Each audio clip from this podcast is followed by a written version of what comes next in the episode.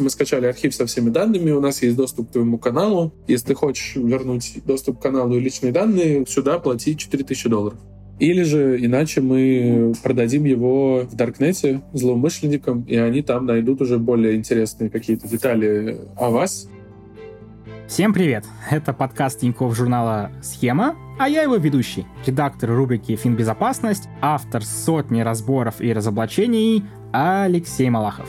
Наверное, у каждого из нас есть знакомый, у которого взламывали аккаунт в соцсети, ну или мессенджер, а потом от его лица просили занять несколько тысяч, ну вот буквально до завтра. По крайней мере, у меня такой знакомый точно есть. Это брат моей жены. Не знаю, как именно мошенники получили доступ к его аккаунту ВКонтакте, но из-за этого он поссорился со своим хорошим другом. На самом деле, история забавная и грустная одновременно этот друг даже просек, что что-то тут неладное, и спросил у мошенников, какая кличка у их общего знакомого. Но мошенники ответили, да ладно тебе, что ты там паранойю включаешь, давай денег взаймы, срочно вот прям надо. Ну и вот, несмотря на все подозрения, это прокатило. Когда этот друг стал требовать у брата жены вернуть деньги, тот лишь разводил руками. «Ну ты же понял, что меня взломали. Ты даже спросил про кличку. Тебе не ответили, а ты все равно деньги перевел. Я-то почему их должен отдавать?» Это, пожалуй, самый хрестоматийный пример современного фишинга. Самый простой совет в этой ситуации – позвонить человеку по телефону и спросить, а это ты вообще мне сейчас пишешь? Ну или все же стоять на своем до конца и требовать от собеседника ответить на какой-то личный вопрос. А вообще, фишинг не такое уж древнее явление. Можно сказать, я старше фишинга всего на год. Одна из первых массовых схем появилась в 1995 году в США. Мошенники рассылали сообщения в мессенджерах и представлялись сотрудниками крупнейшего на тот момент американского провайдера America Online и просили предоставить пароль от аккаунта для подтверждения данных, ну или для проверки финансовой информации. Если жертва предоставляла пароль, мошенники перехватывали доступ к аккаунту и использовали его для рассылки спама. Профильных журналах схему назвали фишинг, что в переводе с английского означает рыбная ловля или выуживание. Мошенники как будто массово забрасывают удочки, рассылая сообщения и ждут, пока кто-то клюнет и пришлет свои данные. Вот именно массовость рассылок и акцент на данных отличают фишинг от обычного мошенничества, когда аферисты, например, уговаривают снять деньги в банкомате и перевести их на защищенный счет. Сегодня я расскажу историю о том, как мои коллеги-подкастеры однажды записали эксперимент, заставивший многих поменять свое мнение о фишинге. Потом мы поговорим с человеком, у которого основная работа — обучать людей не переходить по вредоносным ссылкам. А в конце послушаем историю о том, что фишинг — это вот не только поддельные ссылки и зараженные файлы. Иногда мошенник не просит твой пароль, а даже готов поделиться своим. Но сначала история о том, как мошенники украли не самое маленькое медиа. Меня зовут Николай Чумаков, я журналист и ведущий телеграм-канала «Тот парень с порнозависимостью» и подкаста «Правило 34». На телеграм-канал Николая подписаны 25 тысяч человек, а на YouTube подкаста более 100 тысяч. Канал он ведет уже 4 года, и за это время ему приходило очень много предложений от мошенников. Я очень хорошо осведомлен обо всех мошеннических схемах, которые существуют в Телеграме. Я про эту схему знал, и очень хорошо, потому что стабильно раз в месяц ко мне приходил менеджер Тинькова, Мегафона, еще кого-то, который говорил, что вот, Николай, хотим купить у вас рекламу, готовы взять сразу несколько постов. Имеется в виду, конечно же, мошенник, который якобы представляет одну из крупных российских компаний, которые часто покупают рекламу. Я такой, да-да-да, давайте, давайте, называю там цену и все другое. И в какой-то момент мне просят там перейти по какой-то ссылке или еще что-то. Я понимаю, что это мошенники, и не ведусь на это. В общем, Николай чувствовал себя вполне опытным и защищенным. Но однажды пришло предложение рекламы, не похожее на обычный спам от мошенников. Мне написала девушка, что она менеджер рекламный какого-то канала, она сказала, что она рекламодатель э, небольшого там канала, скинул на него ссылку, я посмотрел, вроде живой настоящий канал, живого человека, и я как бы такой, да вроде бы не выглядит как мошенничество. Девочка с крайне реалистичной страницей в телеге, ну, то есть не просто там менеджер какой-то, фотография человека в костюме или еще что-то, а нет, вполне обычная девочка, СММщица этого канала, как будто бы. И произошла вторая ситуация, второе, чем меня поймали.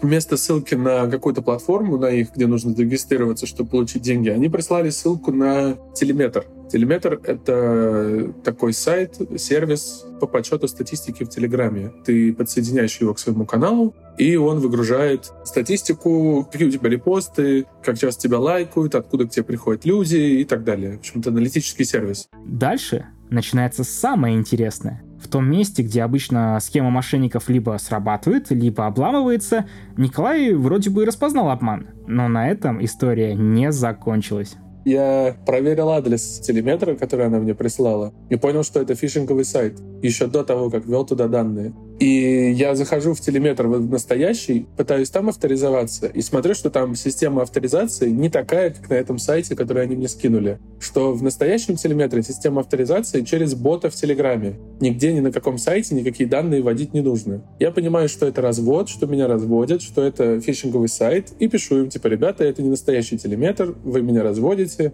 И на этом наше общение заканчивается. Вот. И я думал, что я в безопасности после того, как все это заметил. И, как видите, я очень правильно поступил. То есть проверил сайт, адрес, то есть все как советуют. Но оказалось, этого недостаточно, чтобы защититься от мошенников. Потому что они написали мне еще раз, извинились, сказали, что прислали мне неправильный сайт и вообще типа дико-дико извиняются, но им очень нужна статистика моего канала из телеметра, чтобы продать рекламу, чтобы передать заказчику рекламы, какие у меня показатели в телеге. Со стороны может показаться, ну, на что рассчитывают эти мошенники. Они ведь уже скинули поддельный сайт, и это заметили, кто им теперь поверит? Но на самом деле это очень качественно выстроенная схема с точки зрения социальной инженерии. Мошенники дают э, своей цели такой вот своеобразный день для сомнений. Отклонив э, предложение, которое могло бы принести неплохой доход, человек э, нередко начинает сомневаться в уже принятом решении. Николай оказался к этой манипуляции особенно уязвим. Он упоминал, что в целом довольно тревожный человек. А через день мошенники возвращаются с извинениями, просят войти в положение, ну и так далее. Человек как раз не ожидает такого камбэка от типичных мошенников после того, как их схема вскрылась. Это усиливает сомнения, которые успели зародиться за прошедший день. Да, я подумал, что я что-то не так понял. Они сказали, что это типа страница телеметра для премиум доступа, что там нужно выградить статистику, и типа она мне кидает ссылку на премиум доступ. Я послушал их аргументы, и какая-то часть меня засомневалась в всех этих мерах безопасности, которые предпринимала, и ввела там личные данные. После этого я увидел уведомление от Телеграма, что в мой аккаунт зашли с Саудовской Аравии. Испугался, понял, что сделал, и заблокировал доступ этому аккаунту из Саудовской Аравии, и как бы все было хорошо. На этом день закончился, и на следующий день они мне написали еще раз с утра, сказали, Николай, зачем же вы закрыли доступ аккаунту и так далее. Типа, мы же не можем посмотреть статистику. Это аккаунт телеметра заходит, это не какие-то взломщики, это аккаунт телеметра, чтобы проверить статистику. Я такой, а, ну понятно. Ну и ввел еще раз. Они такие, все, супер, мы статистику посмотрели, спасибо. Я такой, отлично, поменял пароль после этого. Прошло где-то несколько часов, и вечером, видимо, они видели, что я не онлайн, дождались, пока я не буду онлайн, зашли и забрали аккаунт. Николай до конца не уверен, как именно они сохранили доступ после смены пароля, но предполагает, что поменял пароль на похожий и они смогли подобрать его. Или же их сессия после смены пароля почему-то не оборвалась, и они смогли позже сменить пароль сами. В общем, это был вечер, я был в гостях у друзей. Забавно, что я рассказывал историю о том, что меня пытались взломать друзьям. И говорил, что вот я все заметил, меня не взломали. Это произошло за часа полтора до того, как меня взломали. Я сидел у друзей, я захожу в Телеграм, а у меня «Здравствуйте, зарегистрируйтесь в Телеграме». Моего аккаунта нет. Я сразу складываю один плюс один, понимаю, что вот меня пытались взломать, и вот сейчас произошло, значит, я все-таки Извините за такое выражение. Но по-другому тут не скажешь. У меня случается паническая атака, потому что в Телеграме у меня мой канал, где я продаю рекламу, в том числе какие-то деньги с этого получаю. Все мои рабочие переписки по поводу подкаста и моей работы. Все мои рабочие чаты с других работ с предыдущих. И самое главное, так как у меня подкаст с гостями, я постоянно ищу гостей, ну и я в целом журналист, то есть ну, очень важна записная книжка. Вся записная книжка, все мои переписки с важными людьми, с которыми бы мне бы не хотелось, чтобы общественность знала, что у меня были переписки. Тут надо пояснить. Николай делает подкаст и YouTube-шоу, в котором говорят на довольно откровенные темы про секс и контент для взрослых. В гостях у него бывали очень известные люди. Например, есть выпуски с Данилой Поперечным, Женей Калинкиным или группой Кис-Кис. Конечно, не со всеми гостями в итоге удается записать шоу, и не все записанное выходит в публичном доступе, но остается в переписках. Сам Николай это хорошо понимал, и поэтому испугался. Сразу же написал всем своим знакомым, которые так или иначе связаны с Телеграмом, типа могут мне передать мое обращение. Сразу же написал в техническую поддержку, большое письмо с подробностями и так далее. Очень многие увидели, что произошло с Телеграмом, потому что в нем начали постить э, рекламу бинарных опционов и прочего запрещенного. Многие это увидели, подписчики, и начали жаловаться на мой аккаунт, ну, на мой аккаунт на старый, потому что у его сразу же сменилась аватарка, сменилось имя. Мошенники сразу же написали Николаю. Наверное, увидели, что на его номер телефона был зарегистрирован новый аккаунт. Писали с его же украденного, так что получился диалог двух Николаев. Изначально было сообщение такое, что мы скачали архив со всеми данными, у нас есть доступ к твоему каналу. Если хочешь вернуть доступ к каналу и личные данные, вот сюда плати 4000 долларов. Там не было номера карты, если что, просто они мне сказали сумму и типа думай. Думать долго не пришлось. Всего через 10 минут сработал механизм Телеграма, позволяющий бороться с такой вот кражей каналов. У Телеграма есть очень классная фишка, функция. Если блокируется или удаляется один из админов, канал возвращается владельцу. То есть, если вы создали канал, назначили в него админов, а сами вышли из админов, а потом этих админов заблокировали или удалили, канал переходит вам, как владельцу, как создателю. Мне повезло, благодаря этой функции у меня остался канал, потому что мои подписчики очень быстро пожаловались на профиль взломавшего меня чувака, и его удалили и заблокировали. И канал автоматом появился у меня на новом аккаунте. Ну, по старому номеру, типа. Поняв, что потеряли канал, мошенники пошли на уступки и пообещали вернуть архив переписок всего-то за тысячу долларов. И вот это был самый сложный момент. Как вы помните, у Николая там остались довольно ценные переписки. Я не знаю, есть ли у них мои личные данные или нет.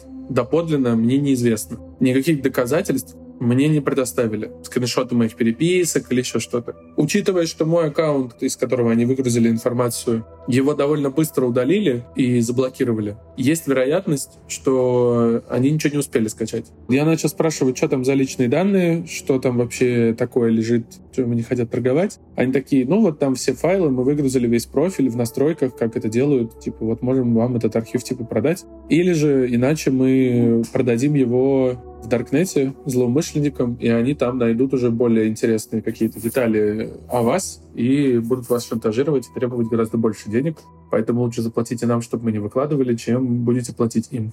Конечно, я думал какое-то время, но потом я понял, что у меня нет абсолютно никаких гарантий, что они не продадут этот архив и мне, и в Даркнете, заработав и с меня, и с Даркнета. У меня нет никаких доказательств, что этот архив у них вообще есть, что они знают, что там искать и так далее. И я решил, что не стоит это того. Я уже потерял личные данные. Если я еще и деньги потеряю, будет совсем обидно. И я им сказал, нет, ребята, простите, но я не согласен. И на этом наша переписка закончилась фишинг-атаки часто сводятся как раз к тому, чтобы заполучить личные данные и требовать за них выкуп. Мы уже рассказывали, как вести себя с вымогателями, ну, в одном из выпусков прошлого сезона про дейтинг. Поэтому тут напомним только главное правило. Никогда не платите тому, кто вас шантажирует. Вообще стоит уяснить железное правило — не платить мошенникам. Потому что, скорее всего, они вас обманывают, и, скорее всего, после того, как вы заплатите, они вас снова обманут не надо играть на их поле и по их правилам, просто потому что выиграть там невозможно. Если вы хотите заниматься какой угодно деятельностью, связанной с соцсетями в Рунете, то у вас, скорее всего, украдут личные данные. Просто потому что в России огромный рынок личных данных, в том числе там связанный с государством, в том числе просто связанный с мошенниками. Если уже так получилось, что ваши личные данные куда-то попали, предупредите всех знакомых, попробуйте восстановить по максимуму то, что возможно. и обратитесь к психотерапевту, если вам страшно и тяжело из-за этого, потому что в современном цифровом мире потеря аккаунта от соцсети может восприниматься организмом и тобой как травмирующее событие, которое лучше переживать не одному, а, возможно, если вы обсудите это с психологом, ничего страшного не будет. А еще важно помнить, что для мошенника это рутина и конвейер, и тратить время на то, чтобы сделать максимально плохо вам в случае отказа, ну, просто невыгодно. В это время он может заняться следующим каналом. Этот мошенник сам довольно откровенно рассказал об этом. И вот чувак, который мне писал, он говорил, вот, я иду тебе навстречу, я бы уже этот архив продал бы 300 раз в интернете, мне вообще похер на твой канал, на тебя, типа, здорово, что ты вернул канал, но мы здесь каждый день столько каналов там воруем, у нас здесь full тайм работа, мне вообще посрать, мне главное получить свои деньги с тебя. У них офлайн офис в одном из российских регионов, где сидит много-много человек, которые каждый день занимаются тем, что взламывают каналы, и зарабатывают с двух источников. Либо с рекламы в этих каналах, то есть с фишинговых ссылок, на которые перейдут подписчики, либо продавая личные данные. И у них есть, как мне объяснили, определенная норма. Столько, сколько они должны заработать за месяц. И им наплевать, с чего они заработают. С того, что продадут рекламу в вашем канале, перепродадут ваш канал. Или с того, что перепродадут вашу личную информацию в Даркнете. Им главное выйти в плюс, потому что у них там балловая система. Такая вот э, многоуровневая система обмана. По фишинговой ссылке украсть канал, чтобы потом в нем же привлекать людей в другие схемы развода. И в то же время сами исполнители работают в условиях, похожих на коммерческие секты сетевого маркетинга. Тоже своего рода мошенничество не думайте, что вы кому-то лично нужны, что лично вас там преследуют, лично вас пытаются взломать и так далее. Нет, это просто система, которая херачит по всем и попасть может в каждого. И если у вас взломали друга или взломали вас, не будьте как я, не вините себя за это, потому что, ну, лично у меня очень сильное чувство вины за то, что произошло. Именно как журналиста, как профессионала, мне стыдно, потому что я все это знал, я во всем этом хорошо разбираюсь, я прекрасно знал, почему мне нельзя терять мой телеграм-канал, телеграм-аккаунт, но я все равно все это сделал, и мне из-за этого очень-очень-очень стыдно. И я вот пытаюсь с этим совсем справляться, чтобы не думать, что вот как же я такой умный попался на ловушку для дураков. И действительно, среди всех разводов фишинг почему-то кажется одним из самых банальных. Ну, особенно прошаренным в информации и технологиях людям, таким как Николай. Думаю, на его примере понятно, что это не так. Э, хорошо продуманную фишинг-атаку бывает распознать очень сложно. А наше отношение к фишингу, как э, к ловушке для дураков, э, как раз-таки помогает мошенникам.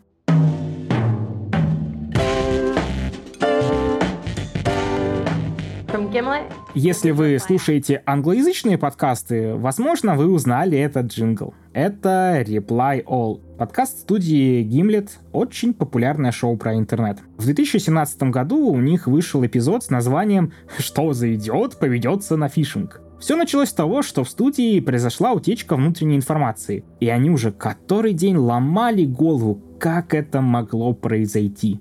Do you know what phishing is? Yes. Did that happen? No. So mad. Основатель студии Алекс Блумберг и двое ведущих подкаста почти сразу отклонили вариант с фишингом. Потому что, ну, какой идиот вообще на это поведется? Уж точно не они. Профессиональные журналисты и техбро. Но продюсерке Фии Бенин показалось, что это была слишком эмоциональная реакция, и она решила провести небольшой эксперимент. So, don't be mad at me. Uh-huh. But I asked Daniel if he would try a phishing test on the staff of Reply All. Она попросила знакомого специалиста провести тестовую фишинг-атаку на их студию и посмотреть, так ли они защищены, как думают. Через неделю она всех собрала в студии и рассказала про результаты. Оказалось, попался основатель студии Алекс Блумберг, который был сильнее всех уверен, что версию фишинга даже не стоит рассматривать. Он ввел свой пароль от Google аккаунта и код двойной аутентификации, чтобы посмотреть файлы записи, которые ему якобы прислала продюсерка шоу. Это было фейковое письмо, которое прислал тестер, имитируя одну из сотрудниц. Алекс обиделся и посчитал, что это вот прям слишком персонализированная атака, и она ничего не доказывает. Тогда Фия решила пойти дальше. Oh, he fell, he got fished? Yes. Amazing. He always assumes the best in people. Mm-hmm. I'm the more like skeptical person. when it comes to Это Мэтт Либер, президент студии. Он рассуждает, что неудивительно, что Алекс повелся. Он хоть и крутой журналист, но все-таки человек не молодой и не очень скептический. Говоря это, Мэтт еще не знает, что его тоже решили проверить. И он попался через 20 секунд после первой попытки. I'm now, of course, terrified that you're going to be like, we also fished you, Uh-huh. and we did so successfully. Did you? Well, have you received anything weird from anyone? Anything like today, maybe? Oh my god. Did you fish me? oh В итоге всем стыдно, и все соглашаются, что никто не защищен от фишинга просто потому, что он умный или хорошо разбирается в современном мире.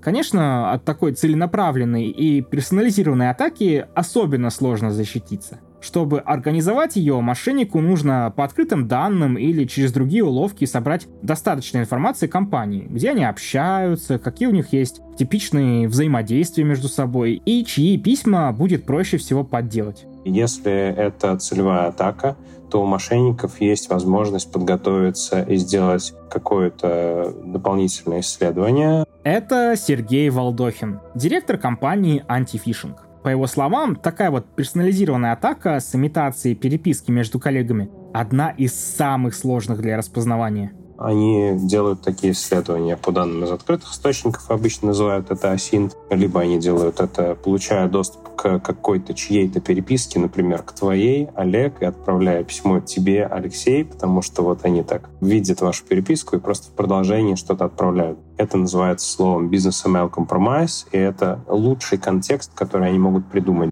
И самая главная проблема — это то, что технических признаков, которые могут отличить эту переписку с мошенником от переписки с реальным твоим коллегой, может вообще не быть. Вот прям ноль. Типа нет никакого технического способа отличить одно от другого. Сергей начинал карьеру как айтишник безопасности, но в какой-то момент понял, что даже самый крутой антивирус не защитит от качественной атаки, рассчитанной на уязвимости в поведении людей. Единственным, по сути, фактором неопределенности были люди, то есть э, когда у тебя там 9 тысяч человек в организации, то ты понимаешь, что любые средства защиты могут быть бессильны против там, одного опасного действия одного сотрудника. И не то, чтобы он там какой-то злодей, а он просто может что-то не знать, не уметь, и вот все, там его какое-то действие, он сказал кому-то пароль, или он открыл какой-то не тот файл, или он там кликнул куда-то не туда. И все усилия всей команды безопасности могут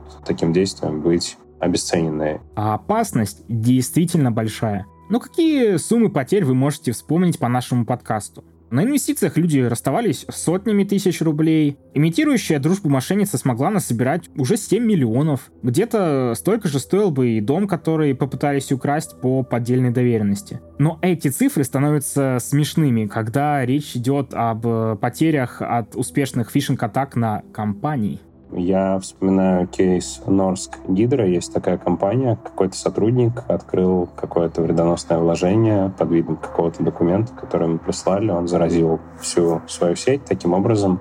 После этого заражения в итоге у них остановились процессы, которые на круг стоила такая остановка вот не 50, как они раньше думали, а гораздо меньше, гораздо меньше в кавычках, 40 миллионов долларов. И это не рекорд. Известно еще около десятка успешных э, фишинг-атак, которые стоили компаниям от 50 до 100 миллионов долларов. Самая большая потеря среди компаний у Google и запрещенной террористической компании Facebook. Еще больше потеряли клиенты одной из криптобирж, взломанные через фишинг-атаку. Я с некоторых пор перестал отслеживать эти истории, потому что есть очень простая статистика, она собрана не нами и не в России, это статистика по всему миру. 82% всех инцидентов. Главным фактором были действия людей. На уровень глубже, когда ты погружаешься и ты смотришь на человека, который только что это сделал, и ты говоришь ему, ну зачем, зачем ты заразил систему, это же такая проблема, да, ты что, не понимаешь? А перед тобой сидит бухгалтер, без приколов, бухгалтер, и она говорит тебе следующее, ну, там же был счет на оплату, я же бухгалтер, мне надо посмотреть, что за счет, и я его открыла. Да, там был zip-архив, ну, наверное, какой-то архив. Да, ты говоришь, там был JS, да я не знаю, что такое JS. Я счет открывала, там написано было счет, я его и открыла. Может показаться, что Сергей осуждает этого вымышленного бухгалтера, которая скачала программный файл JavaScript, думая, что это счет на оплату. Но все ровно наоборот. Осуждением и дежурными словами о критическом мышлении ничего не добиться. Проблему нужно решать системно. Изучать социальную сторону атак мошенников и вырабатывать способы защиты. Как защищаться от технических атак, в общем-то, давно известно. Для этого существуют так называемые белые хакеры. На самом деле это целые команды, которые по заказу компании пытаются найти уязвимости в IT-системах и совершить проникновение извне. Первым шагом было начать добавлять в такие тесты социальную часть, то есть фишинг-атаки на сотрудников. И это называется penetration тест, он же тест, он же тест на проникновение, когда какие-то квалифицированные люди, желательно в худисах, с капюшончиками, знаете, такими, вот они будут пытаться вас взломать. А, как правило, этот проект идет какое-то количество времени, там, неделю, типа, или две, или три. В этом смысле, если в пентест включено, в принципе, то, что они называют социальной инженерией, да, проверкой людей, то, во-первых, пентестеры должны взять откуда-то эти e-mail этих людей, да, они, как правило, ищут в интернете, кто там, чей e-mail там опубликован. Потом они составляют как-то сценарий этих атак и делают это в меру своего понимания. Как правило, это очень продвинутые, но технические люди и они не очень разбираются в том, как вот э, именно действует психология, как человек принимает решения, но они берут какие-то шаблоны, которые им кажутся важными, и добавляют в них какие-то вложения или ссылки или что-то еще, и делают это иногда через почту, иногда через какие-то другие каналы. Примерно так и был устроен тест, который провела продюсерка студии подкастов Гимлет. Большинство проникновений удается развить как раз после того, как сработал социальный фактор кто-то из сотрудников отдал свои логины и пароли от корпоративных аккаунтов. После этого хороший технический специалист уже без труда сможет залезть глубоко на сервера компании и вытащить важные данные. Уже после этого команда составляет отчет и оценивает, какой бы ущерб бизнесу нанесла атака, если бы она была настоящей. Фишинг обычно срабатывает быстрее, чем удается найти дыру в технических системах защиты. Из-за этого компании иногда даже просят исключить социальную часть из теста пентестерам чаще всего их заказчики, безопасники говорят, давайте-ка, ребят, там проверяйте все, но без социалки, пожалуйста. Те говорят, как без социалки? Ну, а что? Мы и так знаем, что наших людей вы взломаете. И что нам с этого? Давайте-ка вы там по-честному типа работаете. Без социалочки. Вот давайте там технические уязвимости ищите. Компании так делают, потому что хотят доработать техническую сторону безопасности. Но, как мы помним, это защитит только от 18% атак. То же время тестовые атаки с фишингом не очень-то помогают от него защититься. Поэтому Сергей решил, что нужно не просто проводить тесты на проникновение, но и тренировать сотрудников им противостоять. И речь не только про конкретные навыки. Даже на уровень ниже можно спуститься, мы говорим про убеждения вообще. У человека может быть убеждение, что его могут атаковать, и эти атаки будут в виде письма с вложением, и это вложение может привести к тому, что вся его компания встанет. Вот такое простое убеждение, да. Но оно может у человека быть, а может не быть. Или убеждение, что мои безопасники крутые ребята, и я могу им что-то сообщить. Или убеждение, что мои безопасники — это какие-то мудаки, которые блокировали мне доступ на прошлой неделе, а потом еще и на моего начальника, значит, на меня нажаловались. И я вообще лучше там им ничего не напишу, потому что есть вот они, а есть нормальные люди. Вот у меня такое убеждение. Нередко команды безопасности сами формируют такие вот опасные убеждения. Например, когда они устраивают обучающие тесты, но относятся к их провалу как к нарушению и требуют от проваливших его сотрудников писать объяснительные.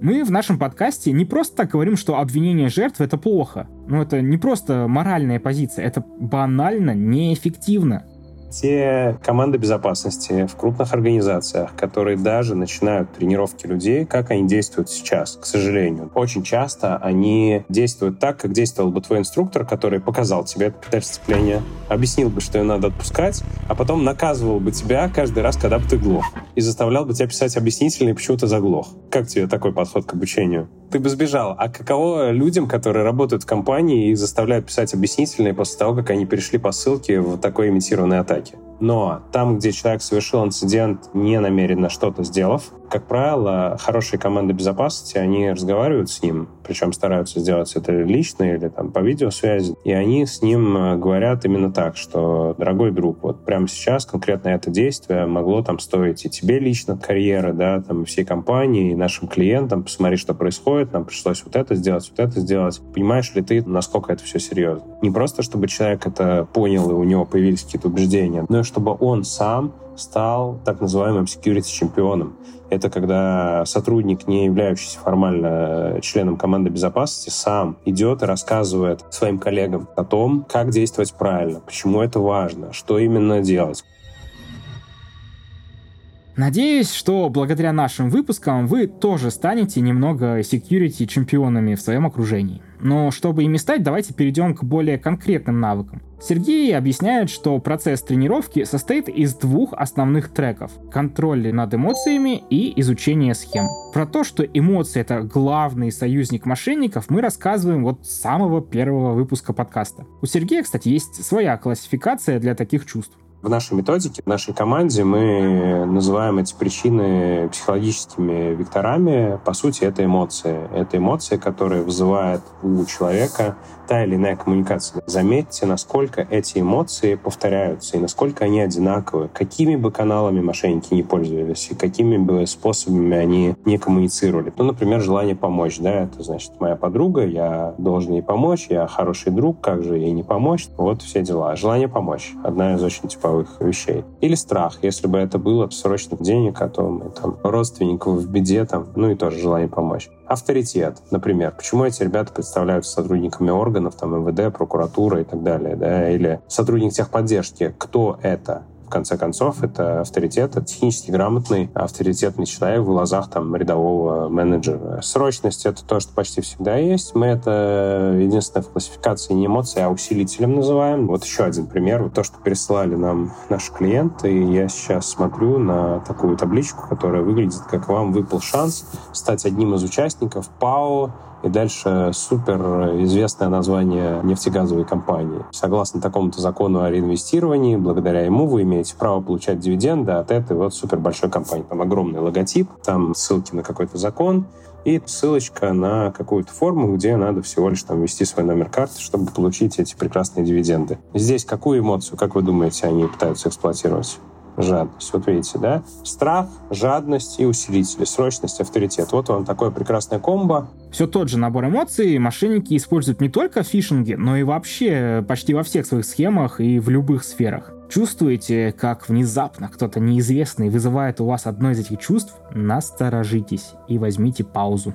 Главная рекомендация была бы странно звучит, по-сектантски я бы сказал, да, но главная рекомендация — это медитировать иногда хотя бы. В чем прикол? Почему я про это говорю? Потому что медитация — это такой процесс, когда вы учитесь между каким-то воздействием и своей реакцией иметь некоторый зазор. У безопасников даже есть такой термин, он называется air gap — воздушный зазор. Изначально этот термин произошел, когда вот система, значит, какая-то включена в какую-то сеть. Как бы сделать так, чтобы ее там не заразили? Ну, вы ее там от сети отключите. Важно, что сам термин, он имеет очень глубокий смысл, и безопасники не зря им пользовались. Человек с точки зрения психологического своего реагирования тоже может иметь такой зазор. Тебе говорят, срочно, прямо сейчас отправь денег, там, потому что дальше выбирайте, да, жадность, там, страх и так далее. В общем, учимся отделять чувства от происходящего. Это вообще полезный прием во многих жизненных ситуациях. Например, этому часто учат на психотерапии. Но против мошенников это особенно сильный прием. А второй — это знать наперед все их атаки. На один пример фишинга мы посмотрели в самом начале выпуска, а Сергей рассказал еще про несколько типичных. Иногда мошенники могут узнать пароль из э, слитой базы данных или взлома, и тогда им нужно убедить свою цель только назвать код от двухфакторной аутентификации. Обычно они стараются притвориться службой поддержки и бывают очень настойчивы. Но время было позднее, мошенники были настойчивы, они позвонили ему под видом там какой-то техподдержки, по-моему, и сказали, друг, мы тут проводим там maintenance, значит, э, наши работы там сервисные, очень надо, там, срочно подтверди вход, нам без этого никак что делает человек? Мне звонит поддержка. ребята хорошие, грамотные, знают, что требуют. Вот, сделаю, помогу. В другом случае, аналогичном, человека просто заспамили такими нотификациями, то есть там сто раз, грубо говоря, он это отклонил, подтверждение на 101 он уже там как в том анекдоте, знаете, да, когда китайские хакеры взломали Пентагон, как они взломали. Каждый зашел китаец на сайт Пентагона и ввел там пароль Мао Цзэдун. На миллиардные попытки сервер согласился, что у него пароль Мао Цзэдун. Это очень старый и бородатый анекдот, как бы, простите, все безопасники, кто это будет слушать, да, но это реально так и было вот в недавнем взломе, когда у человека просто не хватило терпения, он просто уже разрешил вход, подумав, что, наверное, эта система сбоит, что не может быть столько запросов к нему. Ну, он же не входит никуда, а запросы сыпались, ну вот все когда мошенники притворяются коллегами, у них все еще нет доступа к настоящим каналам общения внутри компании. Поэтому они выдумывают поводы, чтобы написать в другом месте через одну из соцсетей, например, была скомпрометирована реально очень крупная российская организация, когда ее сотруднику в этой соцсети написали, сказали, что его беспокоит поддержка, значит, техническая, и он спросил, а что же вы мне в корпоративный мессенджер не пишете? Они сказали, да, что-то у нас тут сбой какой-то, в общем, мы не смогли тебе в корпоративный мессенджер написать, пожалуйста, поставь срочный апдейт. Security, конечно же, апдейт, вот, вложение, там, и был там исполняемый файл, который после запуска дал доступ на компьютер этого человека. Может сложиться впечатление, что фишинг это очень грозное, ну, достаточно редкое явление. Все-таки, чтобы провернуть вот такую атаку, нужна прям целая команда профессиональных мошенников, в которой обязательно будет входить и опытный хакер, и пишущий письма психолог, и специалист по поиску открытых данных. Но на самом деле фишинг бывает рассчитан и на самых простых людей и может появляться в самых неожиданных местах. Например, недавно продюсеру нашего подкаста Олегу пришло сообщение от знакомой, которая просила проголосовать на конкурсе за рисунок дочки. Вроде бы безобидная просьба, даже не просят одолжить денег. Но Олег заметил, что рисунки какие-то странные. Оказалось, они просто взяты из Яндекс картинок по запросу «Детский рисунок зима». У сайта не было никаких других страниц. Возраст дочки не совпадал с реальным, а сама знакомая написала с ошибками, хотя на самом деле была вузовским преподавателем и всегда говорила подчеркнуто грамотно. Не то, что я. Красных флагов было достаточно, чтобы сделать об этом разводе статью. Ссылка будет в описании. Или вот еще пример, который попался нам при поиске историй. Ссылка на фишинговый сайт в виде QR-кода висит на информационном стенде вуза, а иногда для фишинг-атаки даже не нужны сайты или вирусы, а организовать всю схему может человек без навыков программиста. О таком мошеннике наша финальная история. Слушатели меня обычно знают как Виталий, который пишет код. Это мой ник в Твиттере. Я программист, удаленщик, тимлит, техлит, архитектор в айтишке. Работаю, катаюсь по миру последние шесть лет. Год-полтора в Азии, три последних года в Европе, сейчас в Польше. Как-то раз Виталия написал в Твиттере, что зарегистрируется в Тиндере, если подписчики соберут нужное количество лайков. Они собрали, он создал анкету и всего через полдня сметчился с девушкой чуть-чуть заобщались за то, кто где живет. Я такой спросил, о, ты в Питере? Она такая, ну да. А как узнала? Я такая, ну, по фото. Вот у тебя фото есть одно из, там питерская башня, это кукуруза. Пообщались на о том, о сём, о третьем. Типа, а кто ты, а как ты, а что у тебя, животные, кошки есть? А я такой, кошек любишь? Она такая, да, люблю кошек. Я такой, ну, отлично, вот моя кошечка. А она такая, о, класс, отлично, супер, это такой милый. Я такой, что-то странное. Дальше общение стало еще страннее. И потом она очень невзначай спрашивает, а у тебя iPhone? Я такой, да, iPhone. А что? А у тебя тоже? Дальше она начала вот эту жалобную историю, что, ну, у меня был, но сейчас сломался, а там фотки остались, и я хочу подруге скинуть фотки с Питера. Можешь зайти со своего телефона в мой iCloud, вытащить эти фотки, переслать мне сюда в Telegram, я их закину. Я такой, да, вообще не вопрос, конечно. Диктуй пароль. Причем она даже сама сказала, что я тебе дам логин, пароль, без каких-либо сомнений по поводу того, кто я такой, мы знакомы несколько часов всего, а может быть, я сейчас зайду в ее приватные данные выхвачу, может быть, я негодяй какой-нибудь. Прочитать схему мошенницы Виталий помог старый iPhone друга. Он давно лежал у Виталия дома, и они хотели его продать, но телефон был привязан к iCloud, от которого друг забыл пароль. Поэтому рабочий iPhone невозможно было разблокировать и хоть как-то использовать. И я понял, что ну, здесь, возможно, вполне себе такая же история будет. Девушка попросит меня зайти, я вылогинюсь со своего iCloud, залогинюсь в ее iCloud. У Apple iCloud — это точка, базовая точка всего притяжения, вокруг которой строится вся экосистема, включая просто некие там подвязанные устройства. Для них iPhone — это не база, это просто одно из устройств, которое может быть подвязано к твоему iCloud, и ты, как обладатель iCloud, имеешь полную власть над этим устройством. Ты можешь читать сообщения, ты можешь там смотреть, какие звонки были, и ты можешь блочить устройство и запрещать его отвязывать, даже если переустановить iOS на устройстве, даже если это сделать не стандартными какими-нибудь средствами, а через перепрошивку, все равно останется лог на iCloud, и без пароля ты ничего с этим устройством не сделаешь. Смекнув, в чем может быть схема, Виталий сразу понял, как ее обойти. Зайти через браузер. Через iCloud целый компьютер заблокировать не получится. Можно только удаленно завершить браузерную сессию. Но и мошенниц понимала, что нужен именно iPhone она начала рассказывать, что я уже пробовала через браузер, я потратила два часа на это, я созванивалась потом с техподдержкой. Они сказали, что нет, через браузер нельзя, только через настройки телефона можно зайти. Зайди, пожалуйста, через настройки телефона. Виталий все же удалось убедить ее прислать код от двойной аутентификации для входа через браузер. Сразу стало понятно, что это аккаунт-однодневка, созданный пару дней назад. Он был совершенно пустой, никаких фотографий. Одна заметка от вчерашнего дня, да и само имя очень странное. Алексис Йобович. Девушка пояснила, что это кличка ее собаки. А еще дата рождения не совпадала с легендой девушки и вообще была похожа на какую-то дефолтную не раскрывая карты, извинился, сказал, прости, я не могу восстановить, там ничего нет, видимо, у тебя фотографии не синхронизировались с iCloud, они остались только на твоем устройстве. Она немножечко помялась, э, говорит, ну зайди с устройства своего, а я такой, я, я не хочу вбивать свой iCloud на телефон, прости. И после этого она удаляет диалог, и дальше я просто прямым текстом спрашиваю уже этого чувака, обращаясь к нему как парню, это развод, да, хотел залочить и выманить деньги у меня на разлог, так что ли? И он внезапно начал отвечать, я такой, вау, какая открытость.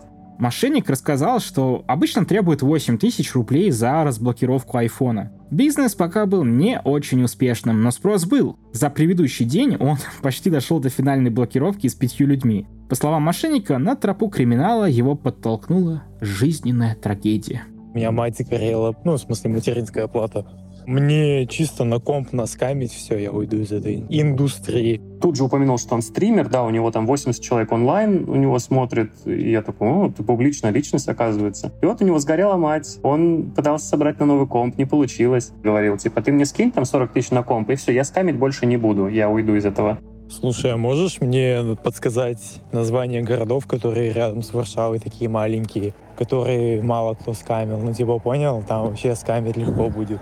В ходе разговора он разоткровенничался. Признался, что у него есть еще одна схема по обману на платформе по продаже видеоигр Steam. Она не очень прибыльная, но масштабы впечатляют.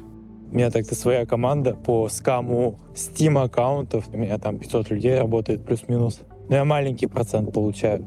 Но я думаю, что он этим занимается давно, потому что ну, он достаточно легко говорит, что вот я на карту дропа принимаю деньги, а значит, у него был доступ к картам дропа, значит, ну, типа, это же не, не так просто достать, нужно что, куда? В Darknet лезть? Я даже не понимаю, как это вообще работает. Дроп — это такой подставной человек, э, по документам или картам которого проворачивается какая-нибудь схема. На самом деле, купить карту дропа довольно легко. В выпуске проставки мы даже брали интервью у человека, который организовал бизнес по продаже вот таких вот услуг. Обязательно послушайте, если еще не успели.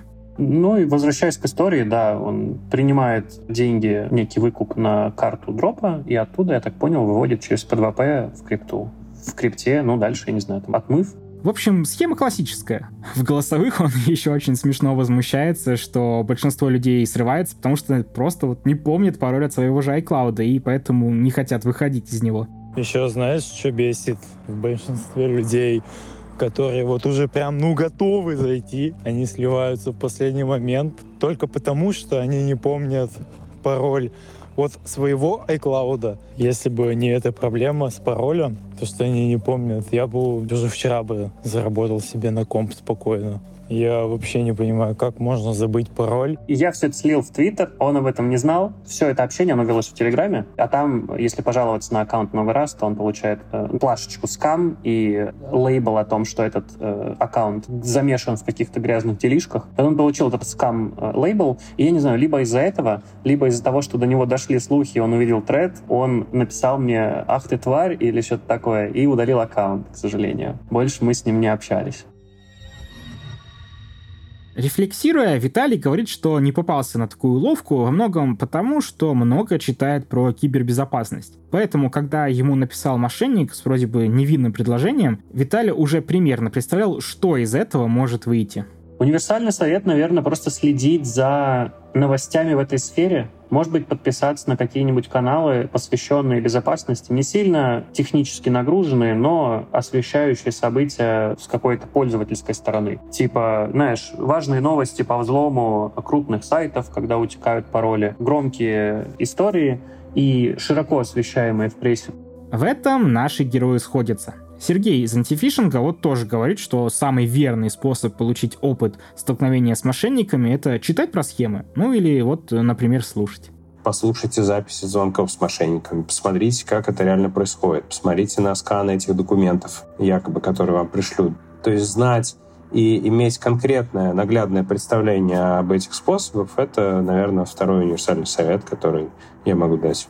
Антифишинг э, в своем блоге регулярно публикует описание новых схем. Да и у нас в журнале много статей со скриншотами писем мошенников. Ссылки, как всегда, в описании. Конечно, один, там, два раза прочитать про какие-то схемы вряд ли поможет выработать иммунитет к ним. Но Сергей уверен, что в какой-то момент количество знаний про схемы разводов перерастает в качество. Мошенничество начинает ощущаться как бы само, без специальных умственных усилий. Он эту эмоцию чувствует, и у него это работает примерно так. Он говорит, нет, что-то здесь не то. Я чувствую, что что-то здесь не то. Я чувствую, что меня торопят. Я чувствую, что меня пытаются там что-то как-то жадность там какая-то у меня включается, да. Вот это я чувствую появляется не с первого раза. Оно появляется примерно после трех месяцев имитированных атак, хороших, сделанных методически верно. Я вот всем нашим слушателям рекомендую вот эту простую книжку. Книжка называется «Сила мгновенных решений». Написал ее Малькольм Гладуэлл. Книжка, собственно, с этого и начинается, как там куча ученых исследовали статую древнегреческую, и вроде бы по всем данным все было хорошо. А реальные эксперты посмотрели на нее и почувствовали, что тут какая-то лажа. И это действительно оказалось лажа по итогу. А еще один случай, когда пожарные, находясь в доме, туша пожар, их начальник сказал, ну-ка все там вон из здания быстро, там прямо сейчас. Там. Все выбежали.